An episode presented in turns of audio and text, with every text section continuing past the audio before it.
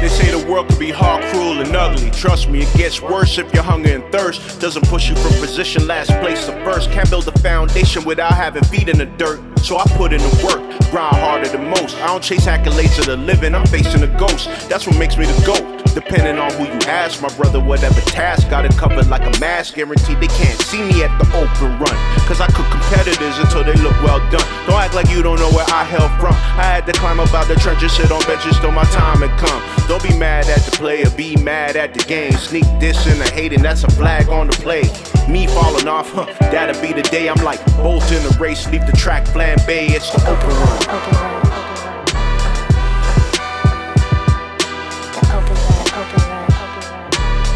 Ever known someone so amazing, so perfect, so beautifully human, who you respect and love unconditionally, and then you wake up and look at this person in the mirror every day? Sometimes just being who you are is a flex in and of itself. And welcome to the Open Run with Will Strickland. That would be me. The Open Run with Will Strickland is brought to you by the fine folks at Press. We are press.net. I can be found across these rough interweb streets at W underscore Strickland and the number one on Twitter, Will Strickland and the number one on IG, and across all streaming platforms where podcasts can be found. Want to send some love to the 2021 Naismith Memorial Basketball Hall of Fame class featuring Paul Anthony Pierce, Christopher Wesson Bosh, and Mayce Edward Christopher Webber III. Long time coming. Now, while those three will headline the 2021 induction class, this is not to dismiss the other great inductees, including the great William Felton Russell, Bill Russell going in as a coach, along with Rick Adelman, who every time I see Rick Adelman, the only time I reference him is because of the one picture I've ever seen of him in the NBA where Tiny Archibald, another Hall of Famer, is breaking him off the bounce and his hair is flying everywhere. And Tiny used to be sponsored, like he, he wore Pro Keds. So I called the shoes that I got Dye Burgundy in honor of Rick Adelman, my Rick Adelman specials. Toni Kukoc, the waiter, the European Magic Johnson, as he was dubbed before he came over to the NBA, is in the hall. Val Ackerman, the first WNBA commissioner and the first female president of USA Basketball, also inducted. Bobby Dandridge, arguably one of the top three small forwards of the 1970s. Prove me wrong. He's in. And there's so many others. I don't want to dismiss them or, or, or miss out on them. But I think the, the thing that stuck out to me most was the very public reconciliation and reunion of Jalen Rose and Chris Webber on television. Now, if you don't know the story for years, Chris Webber denied that he and Jalen had taken money from a booster in Michigan when they were in high school by the name of Ed Martin. I think he's passed on now. And Jalen was very transparent about it. And he took the money. He said, Look, I took it. I needed it. We had to eat. Chris didn't want that stain on him. Lied for years about it, about to perjure himself further. Finally admitted that he was paying back some of that money to Mr. Martin, who had helped him out when he was younger. They vac- had to vacate their NCAA finals appearances. They made two in a row. Back in the 90s, once against Duke, once against North Carolina, the infamous Chris Webber timeout with no timeout call. So for years, it's been frosty. I think that frost started to thaw a bit when Juwan Howard, another one of their teammates from the Fab Five, got the job at Michigan. On the path of healing, it was great to see black men telling each other openly and without compunction that they loved one another on television, in front of whoever, didn't matter, that they loved each other, and that's all that mattered. Whether it's a, a delay in hearing it, it just felt like Chris was full of emotion, but at that moment, he still wouldn't totally give it up to Jalen. And like, I don't know if he's fully healed yet, but you know, it's a process. All I care about is that they did it and they're getting back together. The Fab Five will riot again.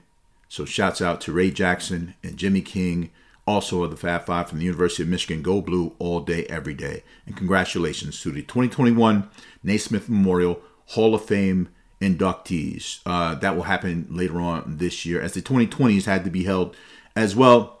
Arguably the greatest class of all time. The first time three MVPs have gone in simultaneously. Kevin Maurice Garnett, the great Timothy Theodore Duncan, and of course the late great Kobe Bean Bryant going in posthumously as he passed away tragically last year, as we all know. And again, a very solid class with the architect, Jerry Colangelo, the primary and principal owner of the Phoenix Suns back when the team was an expansion club, the Don of the USA basketball program since They need invigoration after the loss in 1988.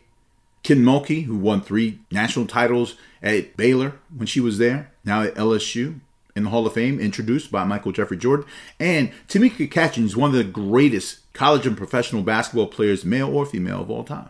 Gotta give them their due as well. Catchings won college titles, she won pro titles, she won Olympic titles, a couple of gold medals. As a matter of fact, speaking of gold medals in the Olympics, current Las Vegas Aces center Liz Cambage struck out recently with the Australian Olympic Committee about an ad they posted in promotion of the Olympics in 2020 or 2021 as it is in Tokyo. Noticing that there was a lack of representation of people of color, even though people of color dominate the sporting scene there in Australia, they were not represented in the promotion of the Australian team. Now, granted, the AOC issued an apology that said they should have represented more of the diversity of Australia in that ad. They could have done that, but they did not. Understood. And former NBA first round draft pick, number one pick, as a matter of fact, Andrew Bogut, also from Australia, had some words for Cambage, who felt as though she was too woke or something like that, and that she was spending too much time worrying about highlighting the diversity of Australia. Now, I'm not going to misquote him, but we know what he's saying, don't we?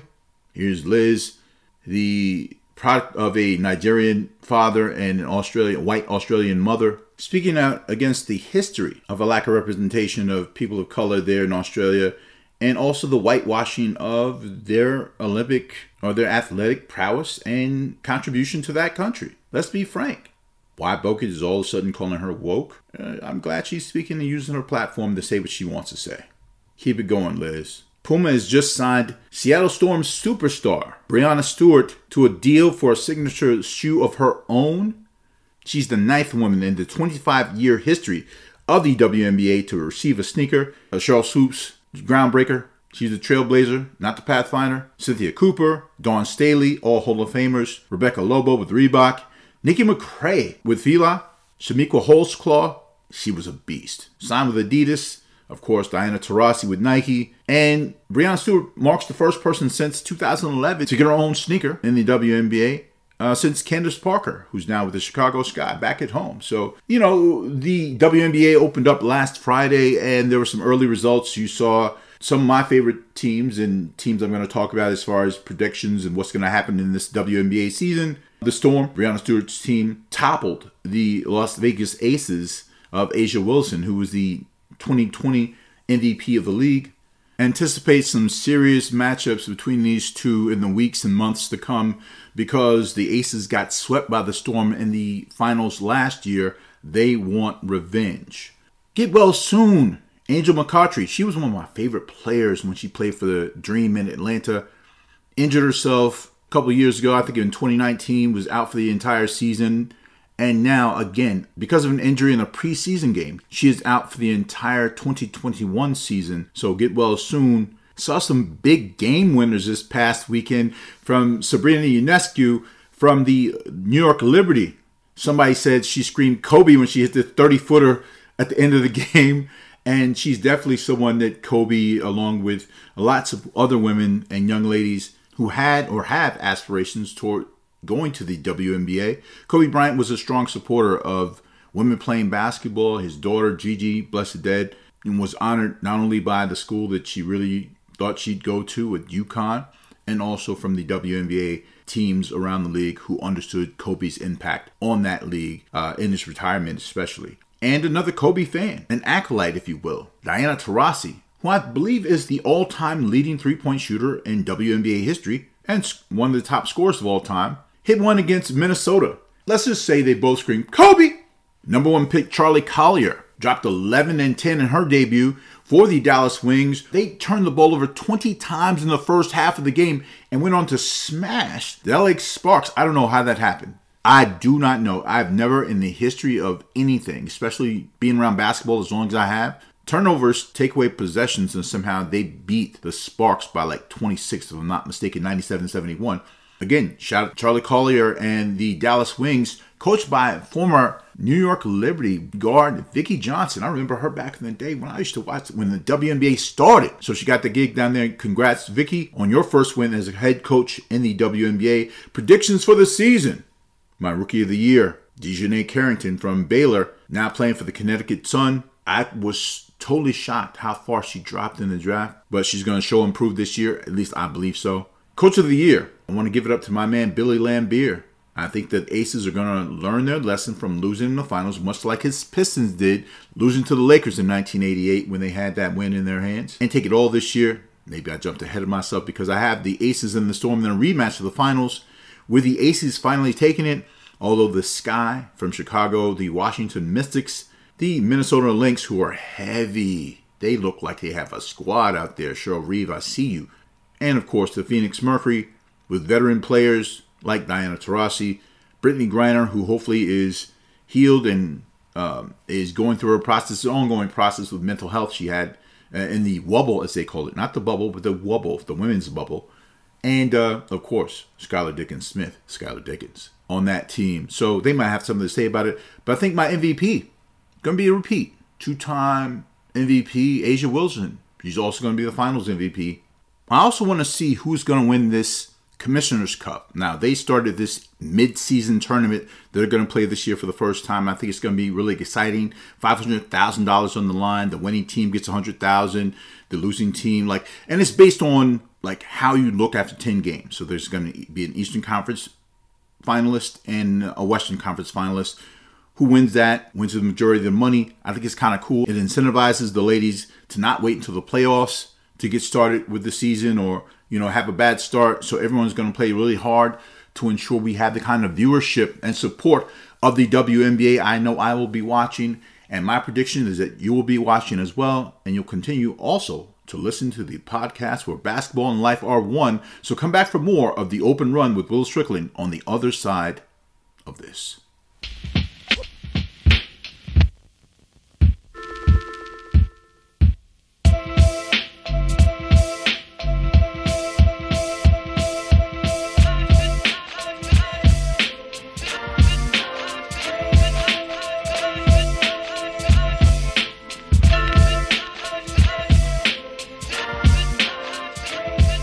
You're now listening to the sounds of the open run with Will Strickland.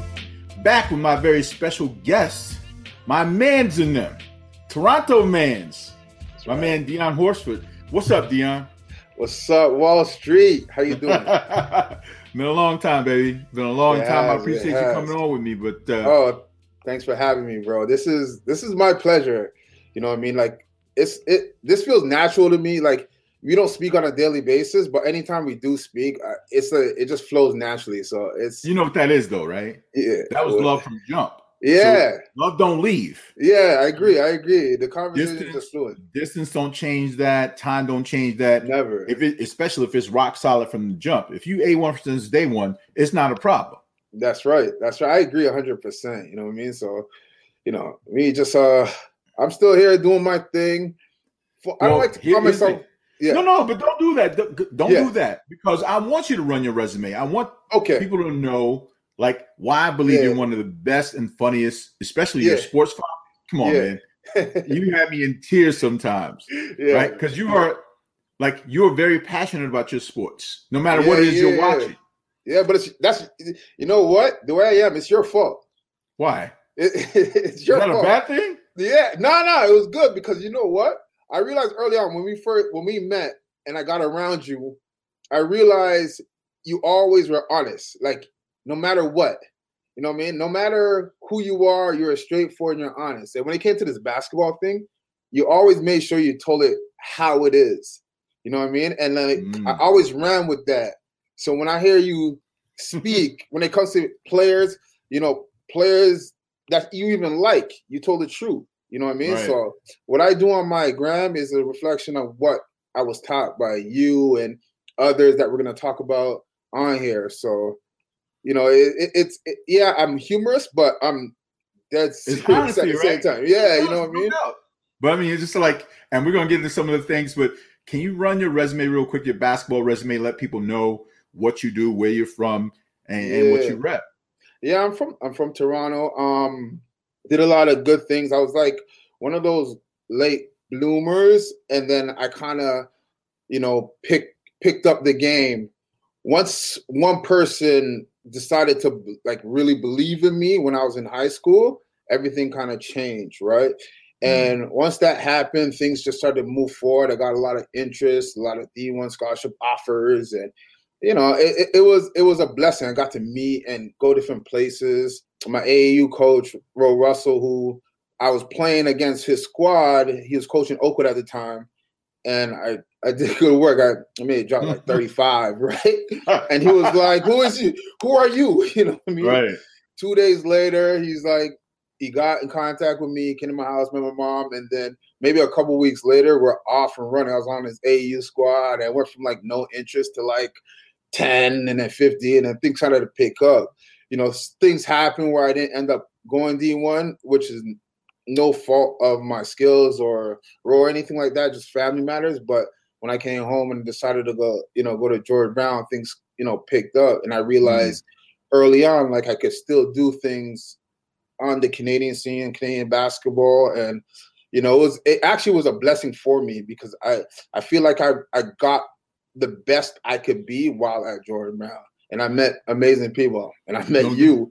you know what I mean? I mean, but you So- already you already a star there when I got there, and I think we told this story. Like I told the story on the Yeah. podcast uh, yeah. episode before, and like posted your videos and stuff, and and just understanding that when I told you when I met you, and you talked about this honesty, Yeah.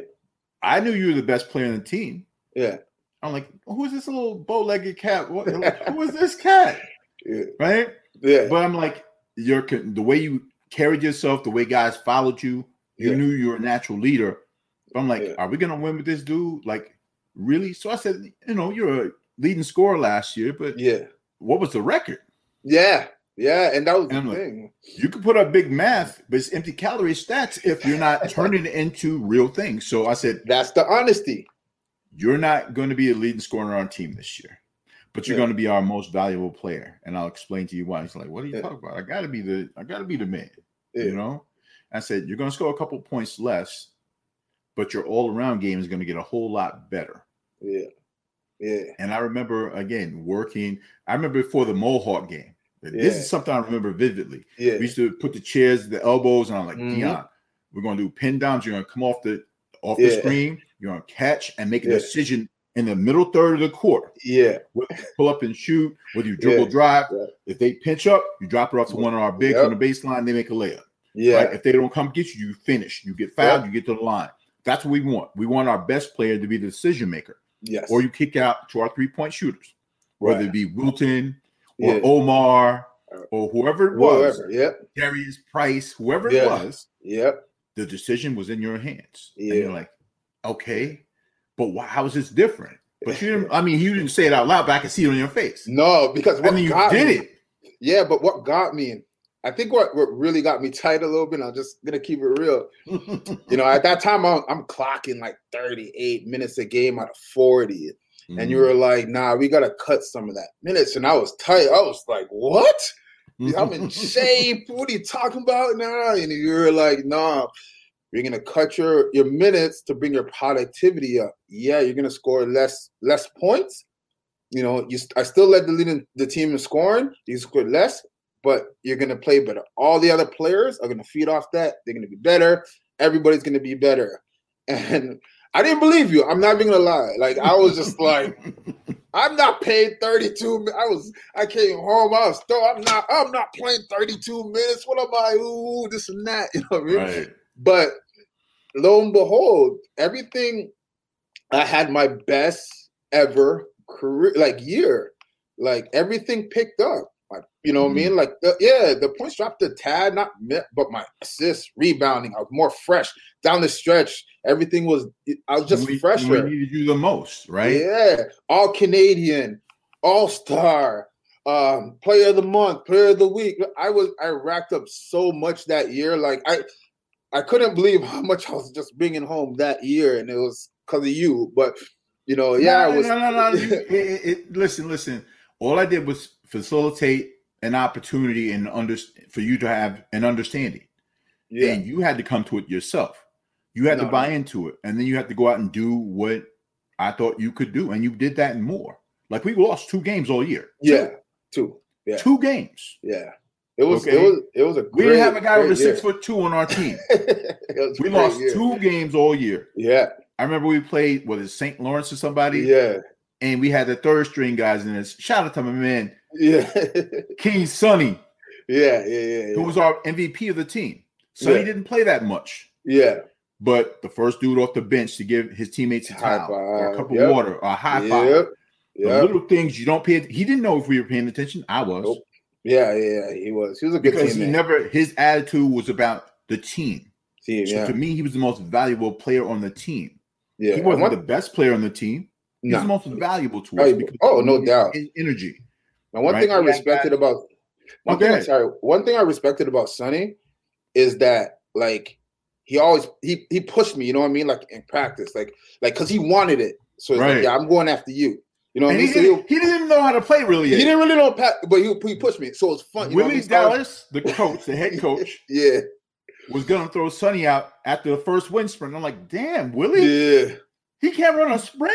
yeah, Come on, man. This dude will walk through a wall of fire for you because he just wants to be here. He's a, yeah, There's some Yeah. value in that. yeah, yes, yeah, And in practice, I remember we when I talked about St. Lawrence, people were screaming on the sideline because we were killing them. yeah, But our third string guys were playing the way we taught you how to play. Like Yeah. it's their fault that they're they're not pressing. They're, we play mm. full court, man to man defense. yes. Period. Yeah. If you can't guard, you can't play. That's Okay, it. okay. Yeah, So Sonny was a bulldog. Yeah, yeah. Turn, you hear me? Turn him. Turn him, Turn him. turn him, Turn him. turn him. Sonny got steal after steal. He's making layups. He's like, I can play. Yeah. I'm like, Yeah, they're like, call the dogs off. I'm like, these guys don't even play. but yeah. So is it my fault that they're doing what they've been taught to do? Should they stand down? No, no. right? I'm, i mean, I'm an you know, they- advocate. you guard the man who you you're assigned to guard. I'm an advocate of you don't play the score, you play the game. Right. You know what I mean? Like, like it's simple.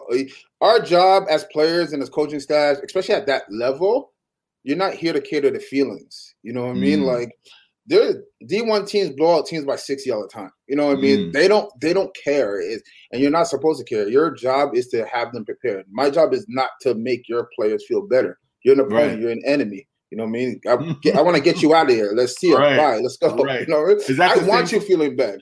If that's the same philosophy you use now in your coaching and, and, and training. Definitely, definitely. I t- and it works vice versa. Like if you're gonna, I don't want you. If you have me up big, kill me, blow me. Mm, I don't want you being nice to me. And no, no, no, Mm. no, blow me out because you know what? The kids have to feel it. right. I have to feel it. It makes you better. It makes us better. You know what I mean? And I'm when I'm there, I, I tell them all the time. I play this. I don't play the score. I play the game. So whatever my philosophy is at that time, it's gonna be that. And you know, you hear it. Oh, you know, poor sportsmanship. Blah blah. blah. Stop it. Stop. it. right. You, you know, when you decide to play competitive sports, you leave that morale and all that stuff out the window. No participation medals, right? Yeah, you're just man. trying to win. You're trying to compete, and you're trying to do it in the, in the best way possible. And, and right. how long have you been coaching now and training? Ah, man, ever since I left, I left school and I tore my ACL. I was just like, Mm. I gotta figure out what I could do, and then it To just did the it. So like, tw- yeah, twenty years. So it's like when I say like, I, like I'm a foreign player, I, I I don't like saying that. I just like saying like I don't play anymore, but I contribute to the game in many different ways with you know different kids and You know what I say help. about it? You know what I say? It's like almost when you go to like Alcoholics Anonymous, or, Yeah. or if you're Narcotics Anonymous. I'm always be an addict, but I'm a basketball. I'm a basketball junkie. yeah, So I don't play as much anymore, but I'm contributing in these ways. So I definitely dig that. And you, you work a lot with young people. yeah. Um, talk to me specifically about some of the young people that mean the most to you that you're working with. Yeah, I, my heart and passion is the ones that are that people cast away. You know what I Mhm. mean? Like you're not good enough, you can't play. Forget it. You know what I mean? And I consider myself an elite trainer, an elite coach, especially an elite developer. And I believe they deserve it because Mm. the ones that could play are always going to have the best. Right. They're always going to have the best trainers. Always, but the people that don't that that are not there yet, they get the short end of the stick all the time. So I'm Mm. just like, I do the grassroots. Like I'm gonna help you get to where you want to be. Don't look at, and I tell parents, don't look at how he how he or she looks now. Just trust it. Watch Mm. as they develop. So in in my group of Ben and brothers, my friends, we everybody does their role. So I'm in the grassroots. Um, and my my friend Marlo, he's in the, the high school ranks. You know, my cousin Marlon, he's in the provincial national ranks. My boy Nathaniel Mitchell, he's in the pro rank. Like so, we have everybody clocking in on every aspect. So we just, you know, what are you what are you working on? All right, what Right. did you do? Okay, you know what I mean. So we're always collaborating. So it helps us get better. It helps the kids get better. You know, so everybody's just playing the role. So it's good. Still sharpening steel. Well, I'm looking forward to it, man. And if people don't know, they can see your IG on the scroll below. And for those who are listening, um, Yeah. you want to give me your IG at the end of the show. We're going to do it at the end. Okay, no problem. Let's get into this awards show, man, because I yeah, was really. I'm excited and I'm ready to do the first annual Yeah, Do Work Awards. I should put the hashtag there, hashtag Do Work, because Yeah. that's what we hey when you get the rock, yo, get busy, do work. We And so that's always been the mantra. When you Yeah. get it, what are you going to do with it? That's why we Exactly. play two dribbles in practice. Why yeah. everybody's trying to challenge the old cat playing two dribbles and getting exposed like dog nuts. Because Yeah. I mean, this is what I do. Can I say I something real quick? on the court. let me say something real quick, right? and I gotta say this. I didn't know I didn't know anything about pro until until you came my life and many others, right? So Mm. remember all these secret pro runs, you know, that we used to have at the school and all that Right. stuff, right? right. I have people, and you remember how, how much people were trying to get into that run, but couldn't get in. You know what I mean? And it was always reminiscent of like, remember uh like the big one more chance uh remix video where it's like, yo, big, yo, have man. That's how it was when we were there. Just so you know, Yeah. I was talking to my man Dan Tanner Smalls the other day. Yeah, We were at the video shoot. yeah, Everybody thought it was in Brooklyn. It was actually at like 94th and Broadway in Manhattan at a Oh, brownstone. Yeah, And Heavy D, Blessed Dead was like, we got cut out of the video. yeah, Me, Dan, my man Mario Pizzini. Um, we were standing at the door and Hev walks through us. Yeah. And my Yeah. man Harv, Harve Pierre, who was yeah, yeah, aka Joe Hooker, yeah, Black Rob, Blessed Dead. Yeah. Um, he was the one who cut the video. He did the editing. He cut us out. So if you see some hands in the one more chance video, the tallest You know- dude in the room. and that's and that's the thing. That's how it felt because you know Right. you're walking in the gym, you're walking past these people that can't get in. You Right. know what I mean? Because it's it's secret. No no wives, no girlfriends. It's just straight ballers. And All I knew it was different because now I'm the only only like non-pro in there, right? You got you, Rod, Sherman, like just just pros. You know, you know, right? You Mm. know, you know. And you guys are just doing things different. Like you know, I usually come in and we let go. Like you guys are stretching for like 45 minutes. Right. Everything's all like clean, and it's everybody. And it's crazy because I remember the first time I get in there, right? Everybody's like, I, I didn't notice everybody like had the same kind of like look. So I come out of the change room and Sherman Hamilton, he's Mm. like, he says to me, Yo, young buck, go back in the change room. right. Well, all right, maybe he wants to talk to me. I go back in the change room. I'm sitting there. Five minutes go by, no shirt. Come back out. Young buck. Yeah, young fuck. Go back in the change room. Go back. Go back and sitting there again. Come back out. I said, yo, why you keep sending me back in the change room? I come back out and he's like, look at everybody else. And then look at you. So I'm looking around like, what? Bro, you want to be a pro, you gotta look, you gotta look like it. You gotta act like it. Tuck your shirt in. Have your shoes tied when you come out of that change room. Be prepared to go. You prepare- and you look the part. You want to be pro, you got to look the part. They look at everything.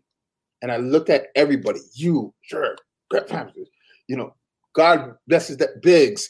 Everybody, like, Mm. you know, like everybody were all tucked and ready to go. And I realized, you know what, this is this is not just a regular pickup basketball. This is serious. And I just remember the clash in these games, and it was yeah, man. I, I just knew it was it was the toughest basketball I ever played in my life. Everybody was sharp. You you get you got beat anytime you made the littlest like, like the stuff that you the mistakes you could make like in regular pickup, you couldn't make those mistakes. You know what I Mm. mean? And like the trash talk was different. You know, like like the first time I ever heard someone say, "Yo," when I heard you say, "Yo," well, and I remember you and Biggs were quiet at all the time. He had so much respect Mm. for you, like, and he didn't That's really have respect for a lot. like But That's you, you guys had that respect, and, it like, and you was telling him like, you only got two options. You're gonna foul me, or you're gonna let me shoot. you remember that? yeah, that's it. That's all you got. Right. And I remember it. I was like, "Huh, this is different. You know what I mean? And it was like it was just everything was pro like, and it opened my eyes up. When you guys were like, we're at the side if- during like little breaks, I'm just listening. Okay, check. Okay, Mm. that's what we do. Okay, check. Okay, yeah. Uh, the footwork. I'm watching. Oh my god, that's how you get. And I'm just learning. And I'm just Right. like, holy smokes. And I say this to say that out. Say this like the first time I've ever seen someone do a step back and wait. Like you had this step back, right? Where You'll have someone at the wing, right? And you'll you'll drive hard left and you'll step back. Boom. Naturally, when someone does a step back, as a defender, you're conditioned to be like, oh, step back, jumping contest, right? But you know that. So you jump, you wait for the person to jump and contest. You don't shoot yet. As soon as you wait for the person to, to, to, to start to fall or land, then you start to rise up. And I was like, what? I've never seen that in life. And I was like, this is this is some next level stuff.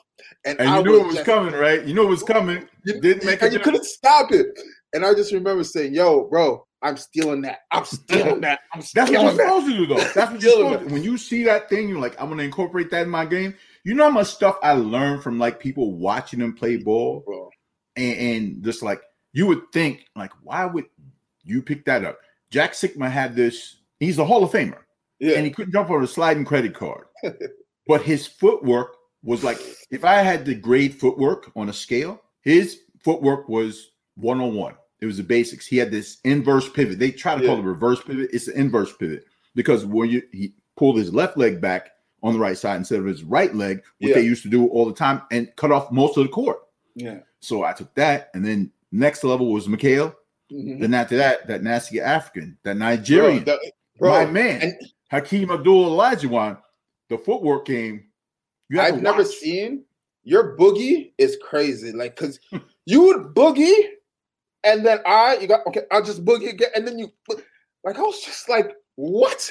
you know what I mean? Mm. And the footwork, it was just like it's like watching like a ballerina in motion, just like, and you're thinking you, like, you get you got the you get, the check is in- coming in the mail for sure.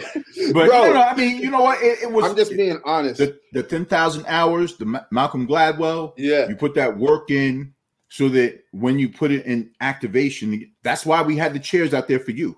And I said, Dion, I don't care. I mean, we're going to shoot all these shots, and I want you to think about different scenarios when you catch the ball, make a decision. Like, Yeah. all right, do this. I want it. It, it got to the point where it was fluid, and you came up to me during a timeout yeah, at Mohawk. You grabbed my arm. You said, "Coach, I get it now." yeah. That's all man. you said. I get it and I get and it now. and that's why like and and people that that know you you're very like generous with everything like you're just generous you're a generous person and i was fortunate and blessed like you know just being around like there's no other person especially in, in at that time who after we run we ball whatever you know if you know you know we we jump in that act you know what i'm saying Right. you just jump in that act, and what we're we're picking up. We're meeting Marcus Fizer. You know what I mean? Like what? Like we're just gonna like these are uh, we're just gonna stop by and go check my man Marcus Fizer or oh you know Jamal Tinsley in town. I mean, and I'm like, you know, I can't even tell my peoples that bro like you know I just saw Jamal Tinsley because no people are gonna look at you like you know what I right, mean? right, But- right. but those are the things, the countless pros that like you knew every pro and every that that came to town, and I'm just like, this is this is like wild, man. And that's why like between you, you and like Rod, you guys gave me so much like experience. Hampton, Yeah, Rodney went to Hampton. Iowa State, and then Yeah, His brother played ball with me at Rice. yeah, and, uh, man, Yeah, we we we should have some good runs down there, but, bro. but I'm appreciative of everything that you are and everything that you've become as a man, as a father, as a coach, as a mentor, as a teacher. And if I was ha- if I played the smallest part in that, respect Bro, and I appreciate you. big part, like a big part, and like for me, like I said, like uh, people, I peep everything, right? So it's like. Mm, Rodney, right? Like people pull up from three on transition all the time now. right? Mhm, right. Rodney was doing that from time. Yeah. Like, like yeah. I've never seen someone stop on a two on one and pull up for three. you this is this doesn't happen in 2001. Yeah. You It know was what I mean? 2001, 2002, right? yeah. Yeah. You, you don't. That's a bad shot. You know what I mean? Right. Rodney, Rodney's hitting those things. You know what I mean? Like, and His his jump was so smooth. and I'm just like, bro, and like the t- everything that you guys done, like, and like I said, we jump in that act. If you know, you know. We go get that food. If you know, you know. Right. You know, at that at that Queens, that senior spot, feel the Mm. good. You know what I mean? And then we go find some scrubs to play against, get them out of there. You know, no doubt. you know. So No I, I. I just say I love you, bro, and like honestly, it's I I believe in giving people their flowers while they're here, or giving them soup while they're sick instead of waiting for you know what I mean. No So if. I could tell you, before, you know what I mean, I'm gonna tell you, and I just thank thank you for everything that you had done. Man, you, I, you I thank you for being a part of my life, man. Because I can't. You have to have the right vehicles and right vessels to pass that on to, and you were one of those people. So I love you to death, man. Uh, like I said, continued success. But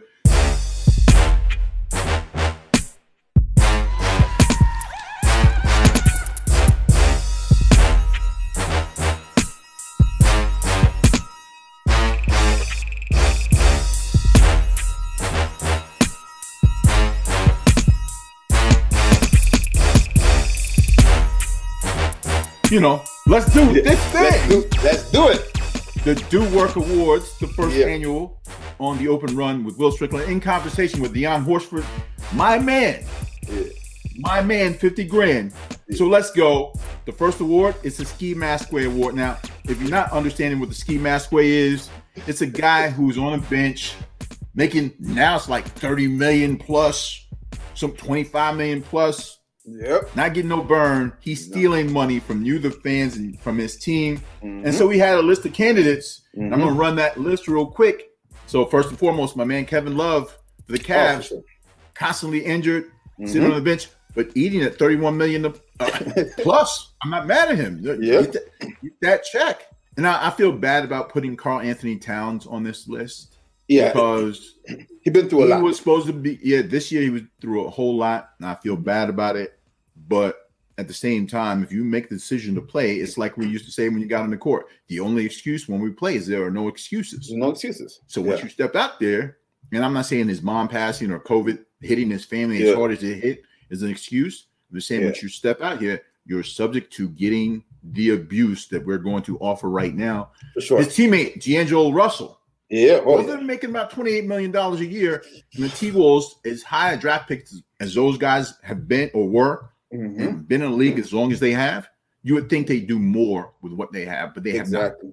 Yep. And D'Angelo Russell was a you know a Laker draft pick, He, supposed to be the, the Lakers and the, and uh, um the Nets. and the Nets, but also Golden State. Golden State. So he Oh, had yeah, Golden- everywhere, and Everywhere. he ends up in Minnesota. Toronto or Canada South, Minnesota. Uh, your man Otto Porter Jr. You know Oh, he's man. stealing money. He been Man. stealing money. and this hurts Right. me. Why? This because I'm a Georgetown guy. Okay. I'm a Respect Georgetown guy, and, and I thought he was he was getting there. Like Mm. I, I was like, he's there Mm. now. Well, hey, he had one good playoff and he cashed in. I can't ma- be mad in. at that, but he definitely stealing money. Al Yeah. Horford, and I feel bad for Al Tour, even though Boston was the one who signed that ridiculous deal. Yeah, man. You know, and and then oh no, was it Phil- no? It was Philly. Philly. I'm sorry, We it was did. Philly who signed him to that Philly. Yeah. It was it So- was oh when I say we, you know, uh, just this disclaimer, I'm a big Sixer fan, and like we signed him. To, Elton Brand signed him to this deal, and I was thinking in my head, why? You know what I mean? It, it it didn't make any it didn't make any sense, and the reason why is because I was thinking, all right, I don't want Joel Embiid playing outside. I want him inside, and if he sees Right. Al Horford, he's gonna he's gonna fall in love with shooting jumpers, day, shooting no threes, doubt. and that's exactly what he did. It didn't work.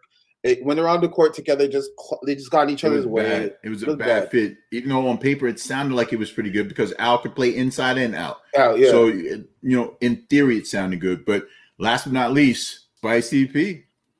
Listen, can I and Pascal Siakam who- from the Raptors. whoever 31 listens to this, I want to just make it clear. Okay, no number three option is thirty-one million dollars. Okay, And if you did, for, man. and if you didn't know he was a number three option, you are delusional. Okay, you're talking about a guy that literally has no breakdown ability. Okay, you're Mm. talking about a guy that basically doesn't doesn't have a plan offensively. He just just goes willy nilly and hopes something happens. Can we get wait, wait? Can we? I, I mean, didn't he start playing basketball like seven years ago, eight years ago? Like it hasn't Here. been that long. You hear? It And doesn't matter. You're fact that so for real, I get you, Mm. but for real, like uh, let's you know, I, I want to balance it out because Pascal Siakam has come a long way. Shouts out to him for the home he bought for his mother. That's Yeah. a big Mother's Day gift, and I love that video. Yep. Um, but he's definitely not a number one. They got he got the keys to the car because Kawhi Leonard was gone. They tried it out. They thought it was VanVleet. Those guys are complementary pieces, as we saw in the finals. And I don't know if they have a number one anymore They once we decide or they decide that Kyle Lowry is either going to get another lifetime achievement contract or they're going to let him go. So Uh, the Ski Mask Way All Star who is the guy who's stealing the most money for you and the guy you would pick from this uh, list of Mask All Stars? I'm gonna Who be gets the fair. award? I'm gonna be fair. I'm gonna give it to Al Horford. Wow. Even though they sat him down and he was tanking anyway. They were, but they didn't go in. They didn't go in tanking, right? I, OKC. That wasn't the OKC's plan. I think they realized like he's not gonna give us much, and you know, let's just oh, no, it was their plan. Once they got rid of Chris Paul, that was their plan. Really. Once they started the fire sale, when Yeah. Stone Cold Steven Adams was out there, that was the fire sale. So Al Okay. Horford had to find a place to stay. So, okay, you chose Al. I'm going to eliminate Kevin Love. He's won a title. I- Yeah. You know, Karl-Anthony Towns, D'Angelo, D'Angelo Russell, tough times in Minnesota. They're out. Pascal Siakam also won a title. Mhm. So it leaves me with my man, Otto Porter Jr. I forgot he was in the league anymore. I know, I know. He's you, know, eating. you know who you can That's name like a a- Arenas eating. yeah, you know you can name these awards after too. Oh. You remember uh, Chandler Parsons? oh no, that wait. Just so you know, yeah, the award is actually named after him. He is the finesse king. Don't get it twisted. He's What the is- finesse king.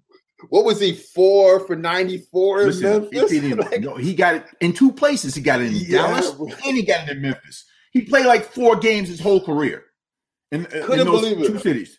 But you know, I'm not mad at him. He got it. He got, got it. it off. So you chose Al Horford. Al I chose Otto Porter. If Yeah. you guys disagree, let us know. No, Hit us on our socials. You know what it is. Yeah, Let's go on to the Play Hard All Stars. Now, this is the whole team, yeah, and we selected some guys that you know they're going to play hard no matter what, no, No matter what, what. team they're on. They're Yeah. going to give their all. They're not the most skilled players in the world, but they do Yeah. Lend something to what you do on your team. And our guys are Timothy John McConnell Jr., TJ Mm. McConnell. the- Again, I love that guy. Pacers, right? Yeah. In the backcourt, Kent Bazemore. Mhm. Now, I've never really been a big Bazemore fan, but Yeah. Steve Kerr put him in the starting lineup for Yeah. Golden State, and he's the reason they're in the playoffs right now. Part of the reason. I should let me be clear. He's not Wardell Stephen Curry the second. Kent Bazemore was just a better fit for the lineup because chemistry is a fickle mistress. for sure. And Kelly sure. Oubre did not fit what they wa- were trying to do from a starting lineup standpoint, for sure. right? He was a better six man to me personally, but I think he'll come back as that next year because Yes. Klay Alexander Thompson will be back in the lineup as far as we know, right? Oh, for sure. For sure. So Matisse Thybulle from the, your Sixers. love it. Love Listen, it. he might be the best perimeter defender in the league. for sure, hands down. There's no doubt about The it. amount of if he- time he plays, Mhm. right? That he was he got 100 steals and like 70 blocks. Nobody Yeah, in the league had that. Not even if he could shoot or score at all, and that's going to be a big problem to Philly. We're going to talk about that a little bit Yeah. later in the show. Yeah, Grant Williams, undersized big man, does everything for the, the Celtics that they asked him to do. Yeah. He'll guard the biggest guy, take it in the chest. He was really good at Tennessee. I liked him in Tennessee. Yeah, yeah, but he's playing his role in in Boston. Boston, and last yeah. but not least, the German destroyer, Maxi Kleber. From the Mavericks. You know, I, I, think that's a pretty good play hard team. Yeah, it is. It is. And you know what? You can, have Patrick Bev coming off the bench. You know what I mean? Because right. I'm, I'm uh, you know, I feel like mm, let me tighten up my hate, hate my hate rate up. No, you know, I don't hate anybody. I'm just not a fan of Patrick Beverley. I think it's it's a lot of smoke and mirrors with him. But he does. I guess if you want to say he plays hard, reckless and hard, there's a fine line. Fine line, yeah, yeah. So, I, you know. I, think he does. I think he, he gets credit for things that he really doesn't do. Like I remember you, you know, we had this thing again going back to our runs you know, and he thinks he plays good defense when it's right. shots. You know what I mean? Right, like, right. like well, I stop you. No money. I I, I, I just shot. I just, because you, yeah. I'm nice like that, son. Yeah, yeah. You can get this math in a second. Trust me. So, but so that's a good that's a good team though. That play hard team. TJ I, is that's a that's a leader you want. Seeing him in six, seeing him in Philly for all those years, like he mm-hmm. always brought the energy. Like players like those, they don't have bad games because they don't depend on scoring. Right. You know what I mean? Right, right. They do the, the little things. But yeah. our next award is not about that. It's a brand new entry into our awards program. Yeah. The he with us all stars. He with us. He with us. He with us. Come on. Explain he with us. Tell the, the people who are listening what he with us is all about. He with us is players that have no business, none whatsoever, shooting outside of 12 feet. Okay? no business. And like I I understand it. Sometimes when you have you have a down year here, but listen, stop shooting. Can like we, these can, can we add to that that a guy it does not it's not just shooting. He might give up. He might be like you know, oh, Olay on defense. Yo, yeah. Right? Like he just, might be a guy who turns the ball over too much or he's going to shoot every time whether he makes the shot or not. He's he's the guy that gives the other team extra possessions. I mean? Oh, he so, with us. He's playing for us. He's playing for us. You know. Yo, they did Russell us. Westbrook like that last year in the in the bubble when they yeah. played the Lakers. And Russell's a former MVP, and they got mm-hmm. him like that. You can hear yeah. the players saying, "Oh, he with us. He with, he with us. Oh, let him shoot. He with us." Yeah. And right? he's still there. hey, I used to come to the gym sometimes and say stuff like, "Oh yeah." I walked to a guy and I see who it was, and he's guarding me. I'm like, "Oh yeah, let him shoot." Scouting report said, "Let him shoot." And get yeah. right into his head right away, right? right away. So some of the guys we have in this team now, you know, maybe we have some starters. I don't know. I was yeah. vacillating between Collin Sexton from mm-hmm. the Cavaliers mm-hmm. and betting yourself, Fred VanVleet, who shot 39. He shot Bob Cousy numbers and in 2021. I, I don't want to hear anything about COVID. I don't want to hear anything about Florida. Listen, I'm getting close. I don't want to hear anything like that, Raptor fans. Okay, Listen, right. The reality of the matter is, he got paid. Okay, he got paid. He said he's the guy. Okay, and he is struggling out there. Mm. You know, I'm mm. talking to these Raptor fans. You know, Fred's struggling out there. Yeah, he had he had COVID. Okay, yeah, okay. So what? you know what I mean? right. You know what right. I mean? So get on the court. A, what did we just say? Yeah. When you're on the court, the only excuse is there are no excuses. Exactly. Right? But he's and that's another thing I don't like. He's coming with the excuses. He oh, he's say, saying it? Oh yeah, uh, he said the other day. He said, um, you know, not being in Toronto, not having the, you know, going to the same grocery stores and friendly people and this, that, that. And I'm oh just yeah, like, yeah, I heard that too, and you I, know, I, I combated uh, that. I think I said something about that on Raptors, uh, on RTX on, on Raptors uh, today. The other day, I'm like, yo, the same way y'all. If you if you start a sentence with trying not trying to make excuses, you're about to make an excuse. make an excuse. Yeah, for sure. Yeah, and so VanVleet, I mean, it is on the is. road. I mean, it's tough. They played 72 games on the road this year. Mm-hmm.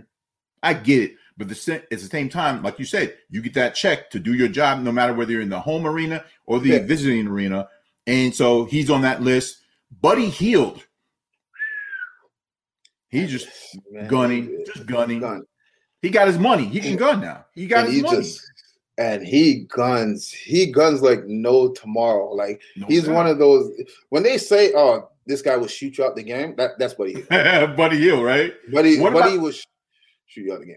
What about Devonte Graham? Now he thought he should have been six man of the year or most improved player last year. Um, and he uh, like he like you talk, talk about VanVleet saying he should have been, mm-hmm. you know, oh this excuse or that excuse. Devonte Graham said, "Oh, I feel like I've been disrespected. Dog, you you barely made a roster. Like sometimes be mm-hmm. happy with your station and play mm-hmm. your game. People will recognize it, but I think he's on this list too. And you see, he's coming off the bench now. He's injured a lot this year. Yeah. Lamelo Ball, LaFrance, Lamelo Ball showed up and change the lineup. And mm, you know, Terry Rozier's been playing out of his mind. I want to see what they do in the playoffs. They, have been looking bad going to the playoffs right now. And I just think like with Devonte, I, I think people don't do enough of looking at people like Mm. Lou Williams and Jamal Crawford and say, you know what, being a six man is not bad. Right. So what? My name doesn't get called if I'm At the beginning of the game, yeah. yeah. So what? And if if you know that your productivity was better coming off the bench, just say, you know what? Let me stay. Let me stay here. You know what I mean? Instead of being a, a starter, just to say you start and right. six You- men get paid too. They, that they do. that they do. Um, Jay Crowder is on this list. Not because Jay Crowder. I used to call Jay the one man army. He was my guy Yeah. when he's at Marquette. Yeah, I like yeah, Jay yeah. in Dallas.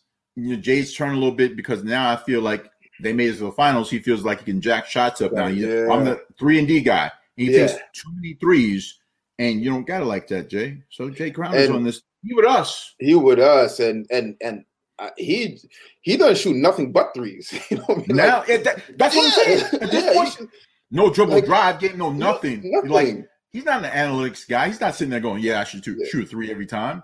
What about the six, the the reigning six man of the year, Montrezl Harrell? It's tough, man. The way he's been it's- playing this year, it's tough to see him in that in this state.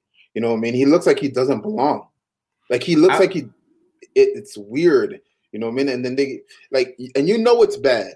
You know Mm. this is bad when when they go out and get someone similar to you.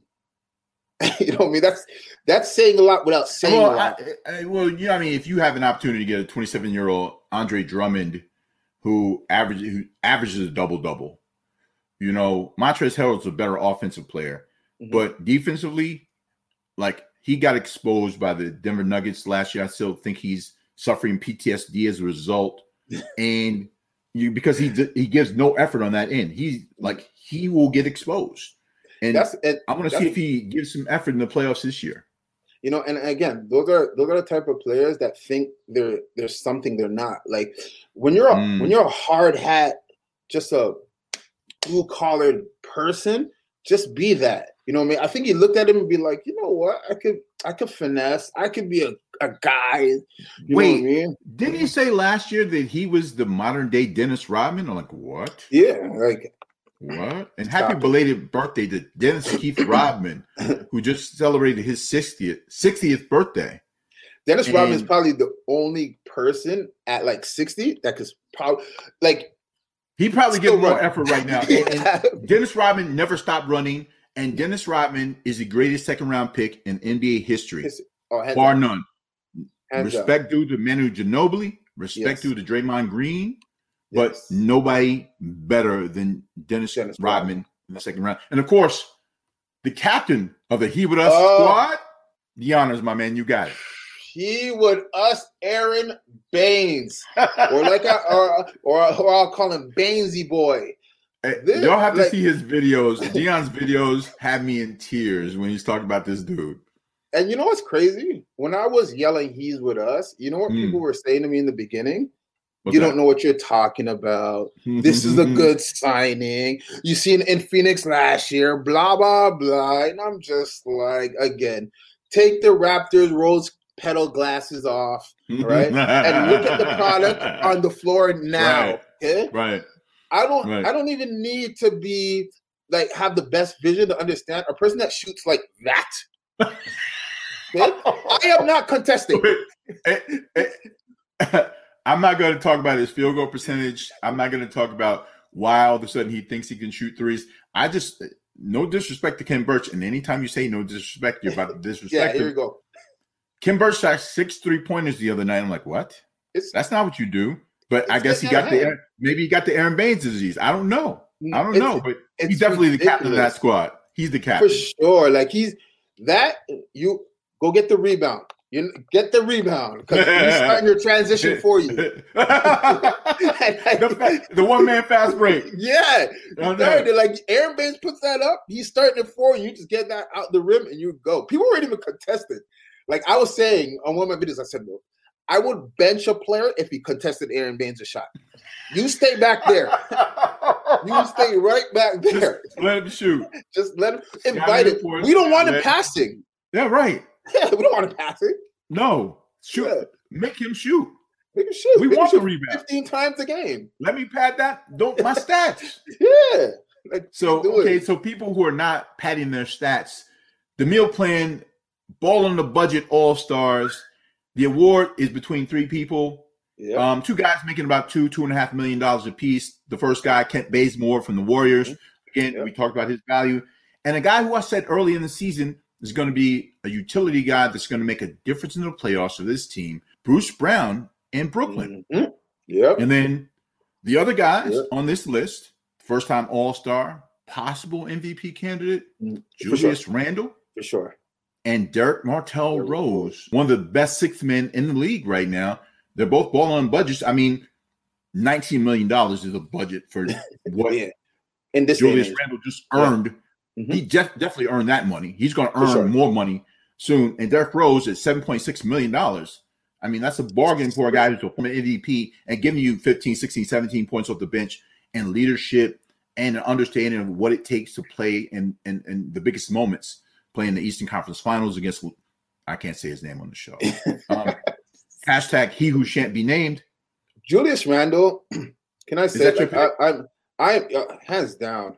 Okay. Hands down. And like like and full disclaimer, like when the Knicks fan like maybe a couple months ago, the Knicks fans were yelling MVP, Right. MVP, and I was roasting them. I You was just like, are you guys insane? You guys been in the house too long. Just happy to be outside. MVP, you did ridiculous. And you know what? I said most improved for sure. But Mm. in reality, I had I'm giving him MVP considerations. He won't win it, but I'm giving him MVP considerations.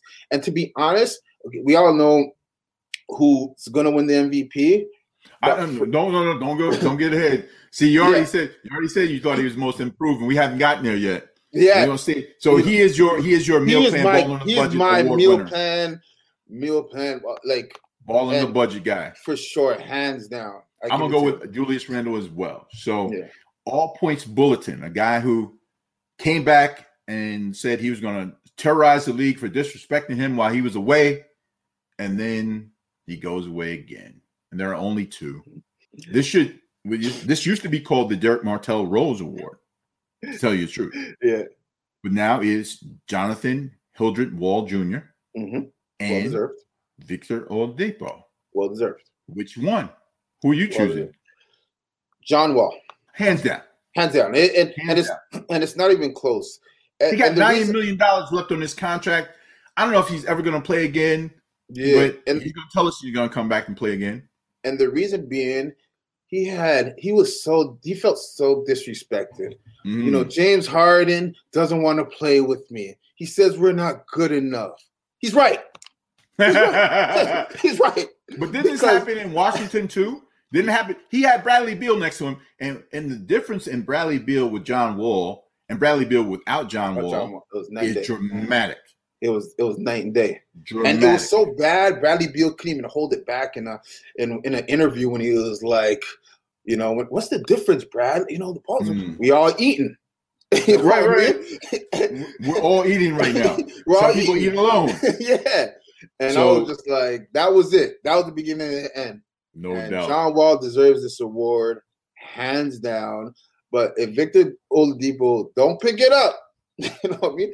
He's I mean, gonna he- be he- uh, he, he, he, I guess he bettered himself. He turned down a two-year, forty-five million dollar extension um, with Houston. They traded him, and then he gets injured again. He's probably going to be out next season as well. I don't know what's going to happen. He's going to end up getting Demarcus Cousins and Isaiah Jamar Thomas around the league on ten-day Yeah. contracts. Guys Sure. of that caliber who are all stars. for you know, sure. Isaiah Thomas in 2017 was the MVP candidate. Now he can't get a job. So, Ridiculous. you know, life can come at you fast, bro. But uh, speaking of fast and injuring people, our annual Andrew Bogut Award, the Memorial Award for Andrew Bogut, who was always on the injured reserve list. Man, Our all injured reserve list all stars, and we have, of course, you know, John Wall and Victor already made the team. for sure, for sure. Markelle Fultz for the Yeah. Magic. I feel bad for him. Yeah, Um, happened in Philly, happened in Orlando. They had some promise, and hopefully he comes back. Mhm. Gordon Hayward. I think he showed up in Charlotte with a broken finger. man. I like Gordon Hayward. I think he. I like his shoes. I actually like his and if Anta's listening, you know we want some kicks. Let's make that happen. But um, Gordon Hayward's on that list. Kevin Wayne Durant. I mean, he's coming back from Mhm. an injury, but this season, I, what do you play? Thirty-three games. That's it. That's tough, and I want to put him on an All NBA team, but Yeah. 33 games not going to make Not you qualify, Yeah, right? no, no. Uh, Kevin Love. I Kevin mean, Love for we sure. talked about Kevin before, Yeah. and the unicorn, three six Latvia, Kristaps Porzingis, definitely on this list. Man, don't get me started on Kristoff. I thought I thought he was going to be the answer with with Luka down there in Dallas. It has not materialized as yet. Again, media hype. Mm. looking for that, looking for that replacement, that Larry Bird, Great White Hope replacement. And- well, Luka is Luka that guy? no. And I'm sorry, we do this every now and then. Can we stop? Can we stop? Like when when it when it was Dirk's turn, this was Dirk's league, and it was like, hold on, Kobe and LeBron still here. You know what I mean? And then Right. Kevin Durant, they by Dirk. And then the Raptors drafted Bargnani number one. Like Colangelo drafted this guy and thought like this was it.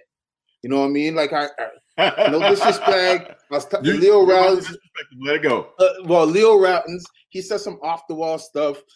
He was saying stuff like, "Oh, Bargnani's like uh, he's a better Dirk and this that." And I was Wow. just like, "Stop Wow. it!" So they thought I mean, Bargnani. you, you know, it's the home team thing. It's it's yeah, those things. I but come on, it. you you, you got to be honest. Yeah, to be honest. You know what I mean? And is it And- is it is it wrong for me to say then on the same list James Wiseman from the Warriors? I know he's 19, 20 years old now, and you know he only three played three college games. You're in the big But league, he's son. been in, yeah, it's a different it's a different level. Maybe he's not built for it yet. Maybe his Yeah. body's not matured for it. But I mean, it's tough That- to pick him that early and him not be available. And as they say, your best ability, Ability- best ability is availability, right? That's it. And and you have to understand when you're coming into the NBA, they hit different. You know what I mean? Right. Like, they hit different. So what you're used to in college, that and or wherever else, The speed is a whole nother level of the the game. speed, the physicality, everything is just different. So you got to bulk up. you got to bulk Okay. up. Well, I mean, you know, Reggie Miller and our guy who's on the list for he gonna get this work award, the comeback player of the year award, is between Kevin Wayne Durant, who's not that bulky. Nah, He's six foot twelve. He won't say he's seven feet tall. he's Six different. foot twelve. Yeah, he's different. He's, he's real different. And Wardell Stephen Curry, the second comeback player of the year. Who do you have? Um, I, I gotta give it to Steph. And the the the reason why, and I was guilty of this too. I thought people were a little soft on Steph because he like when he doesn't do well or he doesn't carry a team. Like last year, he didn't he couldn't carry the Golden State Warriors. I was just Right. like, you know, is it? But he's this year he's off the wall, like like unstoppable. You gotta guard him as soon as he gets out of his house. You know what I mean? Yeah, Like, yeah. I think the, the let's give some credit to Draymond Green. Let's give some credit to Mike Brown. Let's give some credit Absolutely. to Steve Kerr because they had to change the way they play. They normally like to play, you know, everybody do, does this, and they, yeah. hey, sometimes you got a weapon, you got to use it in a different way. Mhm. And Mhm. so that that thing doesn't work without Draymond Green on the floor. Let's just No, no, no. Dray- Draymond, Draymond is the engine for sure. His IQ, his importance to that team. He is, he is, he is Sonny. He's you with not as much game. Like this Yeah. is just different. Like Yeah. you're able to facilitate for everyone and be the quarterback on defense and the quarterback on offense and allow Sure. Steph to be Steph. You know, he. I mean, Andrew Wiggins is the former number one draft draft pick in this league. He's averaging 18. Look, wait, wait. I know, I know, I know. yeah, but he yeah. averaged 18 and six as a second fiddle. I mean, Mm-hmm. it's not. He's not that guy. I think he's settled into his role as being the second guy. And Kelly Oubre gave you 15 and four. So it wasn't like they didn't have weapons. You know, the year before they didn't have those same weapons. This year they have them now. And so there's a difference. Let's not take it for, for granted. Steph Curry has weapons. The Warriors have weapons, but the definitely the comeback player of the year is Wardell Stephen Curry the second, and the comeback player of the year for us really Yeah. is you because you're going to come back for more of the open run with Will Strickland right after this.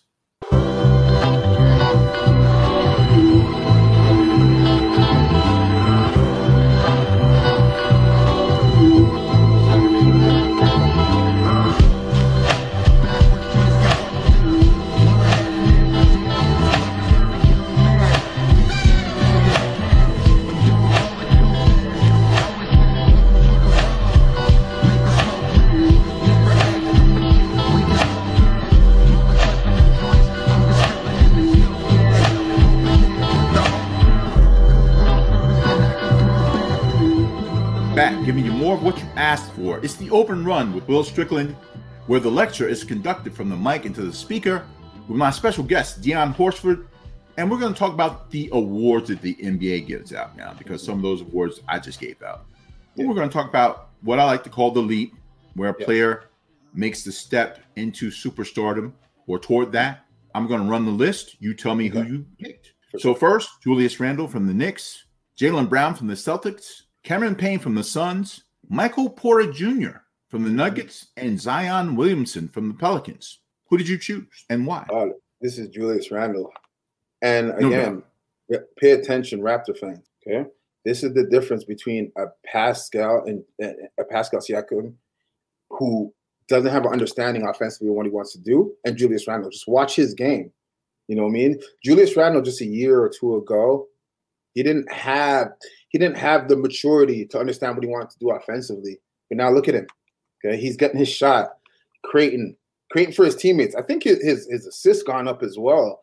I'm gonna tell you. Uh, wait, I want to give Thibs some credit for that, but the truth is, before he left Los Angeles, he had Yeah. a coach by the name of Luke Walton, who Mhm. said, "If you dedicate yourself, you um, we want to use you more like a Draymond Green type for our team. Yes. You have to rebound, you have to defend, you're going to handle the ball more. We're going to make you that." It started with Luke Walton. He went to New Orleans, did a little bit of that. When he once he got to New York, and they saw that he was doing that on a consistent basis, they're like, okay, maybe we need to run this. All good. So And he- Julius Randle, I mean, I'm with you on that pick.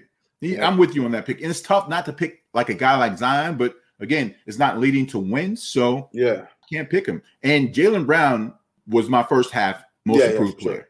The injury is is going to kind of stifle that because he And hadn't played a Boston lot towards the end of the season. struggle. Boston Yeah. just started to struggle. Like, They're gonna, yeah, yeah, but they're, they're not gonna stay in the playoffs long. And Yeah, Brad yeah, Stevens probably won't have a job, and really, Danny Ainge should probably be gone as well. But that's a whole nother conversation. and that can and just just quickly, Mhm. can we stop this genius talk anytime a coach has one good season? Can we stop it? Well, like- it's, not just a coach. It's not just a coach because they- Ty Lue they- had a good season and he got fired. That's what I'm saying. But but anytime like He was never called a genius though. anytime the and I don't want to I'm not being whatever, but I'm just calling it how it is. Anytime these white coaches have some success with really, really good players, all of a sudden they're geniuses. You know, like like it's it can we just hold We're off? just calling it what it is. I mean, it's it's not it's not about being racist. It's about calling it what it is. is that you rarely ever hear the young black coach being called a wonderkin. You know, someone who like understands the game. He's just Thank so you. cerebral. You know, Thank you. He's just a guy who had talent. Okay, great. That you know, Brad Stevens is a good coach. You know, Yeah. they say, "Oh, Ty Lue wasn't a good coach." Like coaching in the NBA is not always about X's and O's. no. You have to do that, but it's about managing personalities. And Ty Lue managed really tough personalities and won a championship and took them to four straight finals. Like you, or three, well, three straight. David uh, Blatt took them to the first one. Yeah, But yeah. my point Big is that yeah. no one, Ty Lue didn't know if he was going to have a job. He was an assistant coach. Are you serious? He won a title. I But don't you got the video. You got the video guy who like he plays, you know, uh, top shot or, or something. He's Yeah. getting a job tomorrow. I'm not mad at that. People can hire who they want to hire, but it is what it is. Let's go on and give some more awards Yeah, because we sure. can do that a whole nother segment on that. definitely. We have to. the Sixth Man of the Year award. Montrezl Harrell was the is the reigning Sixth Man of the Year, but the new one will be not Montrezl Harrell. Nope. I'll run the list. Joe Ingles, Jingles from the Mhm. Jazz. Mhm. Bobby Portis from the Bucks, who had a really solid year off the bench Yeah. for them. Yeah. Derrick Rose as- from the Mhm. Knicks. Carmelo Kyam Anthony hmm from the Blazers, and Jordan Clarkson, the prohibitive favorite to win it all. Who do you pick? Even though we forgot my man, Shake. Ah, Shake Milton. You can Uh, throw, throw your man in there, throw him in the mix. If I- that's who you think I love- be the sixth man of the year. I love my guy Shake, but I'm gonna give it to Jordan Clarkson. me. Mhm. I'm gonna give it to Jordan Clarkson, and here's why. I, I wasn't a big fan of Jordan Clarkson at all. Right? I just thought, you know, he's a guy who chucks it up and hope. But when when when Mitchell went down, Donovan Mitchell went down. I felt he played some of his best basketball, and he, he, he you know, he kept Utah afloat. He's keeping Utah afloat. They're still the number one seed, and and it's a big part of him is because of him. And I got to give him his credit. His credit. So I'm giving it to Jordan Clarkson. I'm with you. I, you know, I, I thought about uh, Derrick Rose for a minute. Yeah. Um, I also thought about Bobby Portis, but it's a little bit too quiet for me over Mhm. there. And Joe Ingles, I mean, he starts so many games. It was tough for me to say that, Yeah. but he qualified for the sixth man of the year.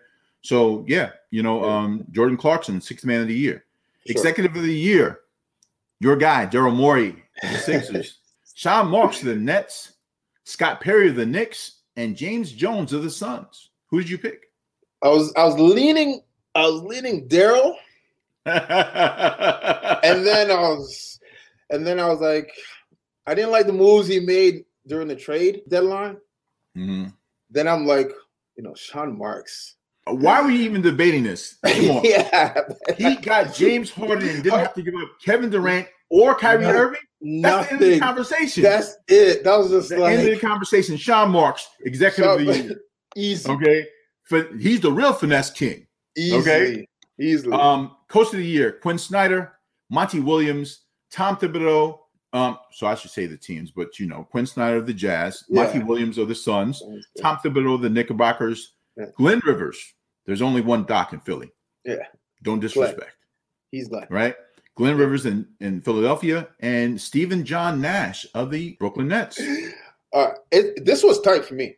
This Really? was tight for me. It, between Tom and Monty, Mm. it's it, it, it, it's tight, and I have to put some put some respect on Tom Tom Thibodeau's name because when they hired him as a Knick, everybody's like, "What is this? I, Mark- I was just, I was one of those people. Where's Mark Jackson?" No, no, Why I wasn't a Mark Jackson guy. I'm Yeah. just saying this this dude is like a curmudgeon. He is hard and old and yeah, that's what angry he's all the in his ways. You know, And he runs these guys dudes- too hard. but it worked It worked because it they works. listened to an experienced guy. Yeah, They saw the results, and then he made sure to get part of his old band back in town. Derrick Yeah. Rose, Taj Gibson, to make sure the locker room bent to his will. So I'm not Yeah. mad at that, yeah. right? He even had for a minute. Didn't he have Joakim Noah there for a minute in New York? If I'm not, I, I don't remember. But the bottom line is this: it didn't look like it was going to fit. Didn't look Yeah. like it was going to work. I was one of the first people. I was very vocal about it. Yeah. But after have to give him, like you said, giving his flowers, man. I mean, he did his job. But is that your pick, Tom? That's my pick.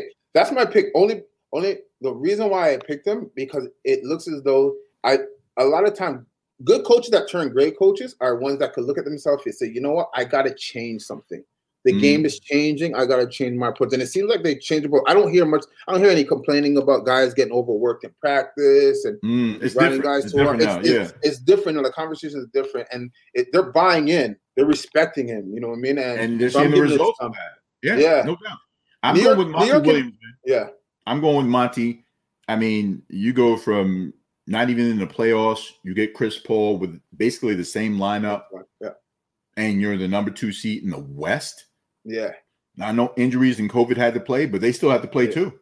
They had to play. Yeah. And they won 50 plus games this year. Like Monty I Williams. love I'm- Monty, He- former assistant at, for us for us Philly Philly Sixers and stuff. So I Mhm. love Monty.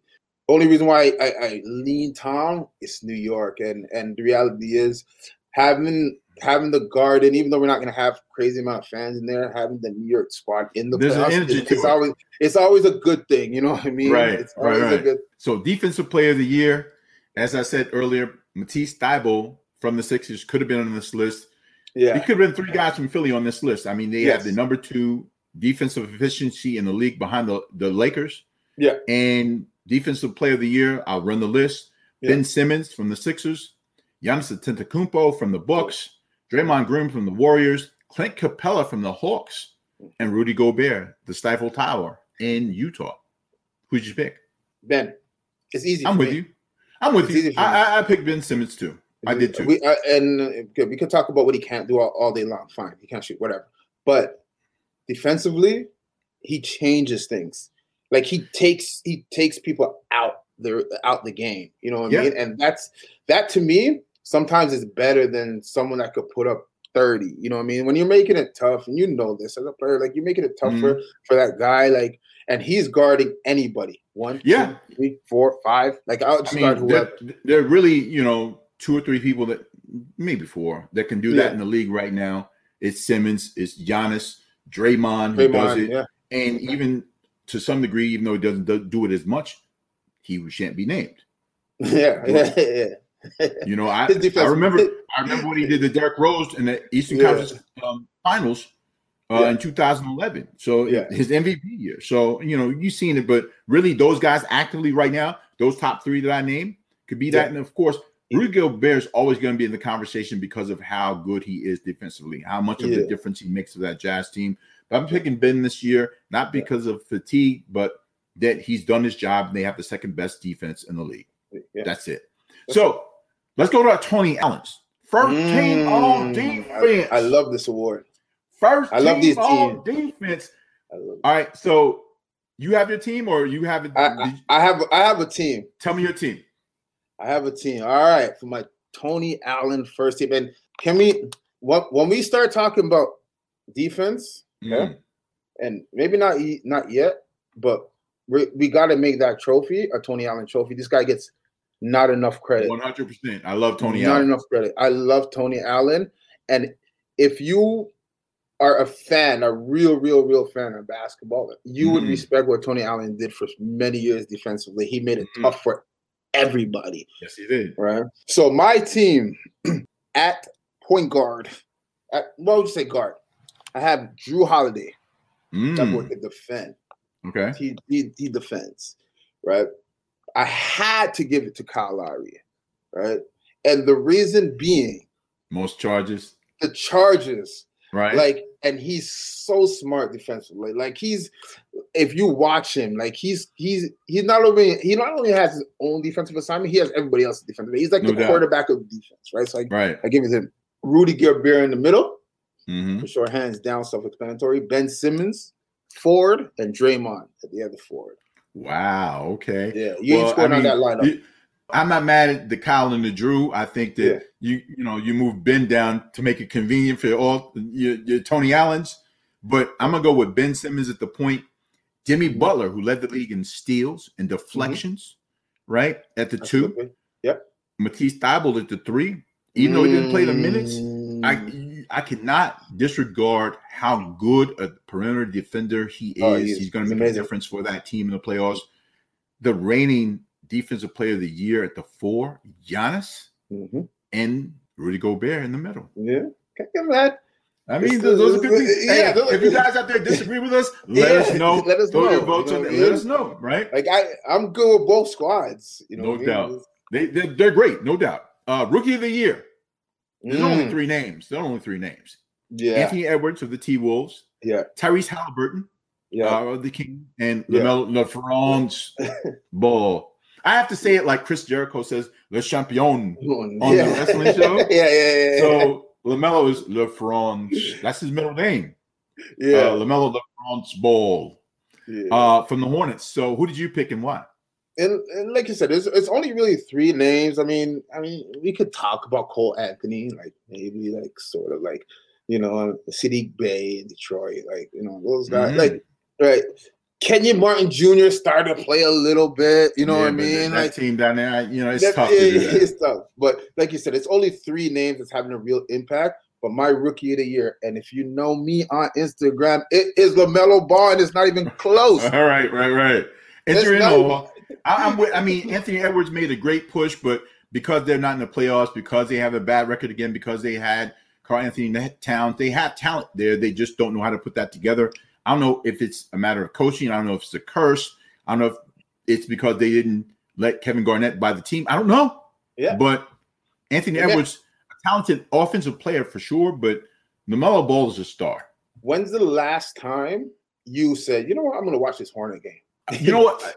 To be honest with you, I think this is part of fandom that people miss. And my man Rod, who was on uh, an episode earlier with his wife Karen, they have one of the Yeah. best podcasts out here called "The Black Guy Who Tips." On name alone, you should listen to it. Yeah. The Black Guy Who The guy who Tips. tips. Yeah. And he said, like the joy of going to the game is the excitement of watching these guys grow and and being a fan and and they're exciting to watch, they're exciting to listen to.